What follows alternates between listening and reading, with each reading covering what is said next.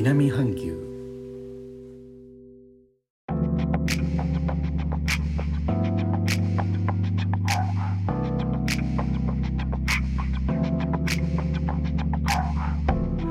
インドネシアから高野です。日本との間約6000キロジャワ島中部の古い都ジョクジャカルタからお送りしております。日本とは一味も二味も違う東南アジアのライフスタイル。声でお届けします。インドネシアでは大規模な社会活動の制限。いわゆる活動制限レベル4がジャワ島とバリ島では8月30日まで延長になりましたがレベルが4から3に引き下げられる地域が出てきています。ジャカルタ首都圏西ジャワ州のバンドン中部ジャワ州のスマラン東ジャワ州のスラバヤの3市及びその周辺地域などです。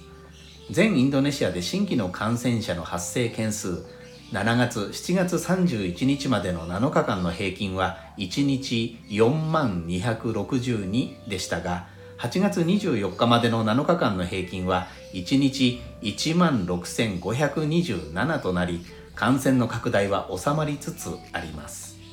一方ジョクジャカルタ特別州やバリ島のバリ州全体は引き続き活動宣言レベル4のままとされました。8月26日午前のデータで両地域とも実効再生産数は数値1を切って0.81、0.78と落ち着いていますがジョクジャカルタでは新規の感染者の発生件数が8月23、24、25の3日間で見ると507、748、873と増加しています。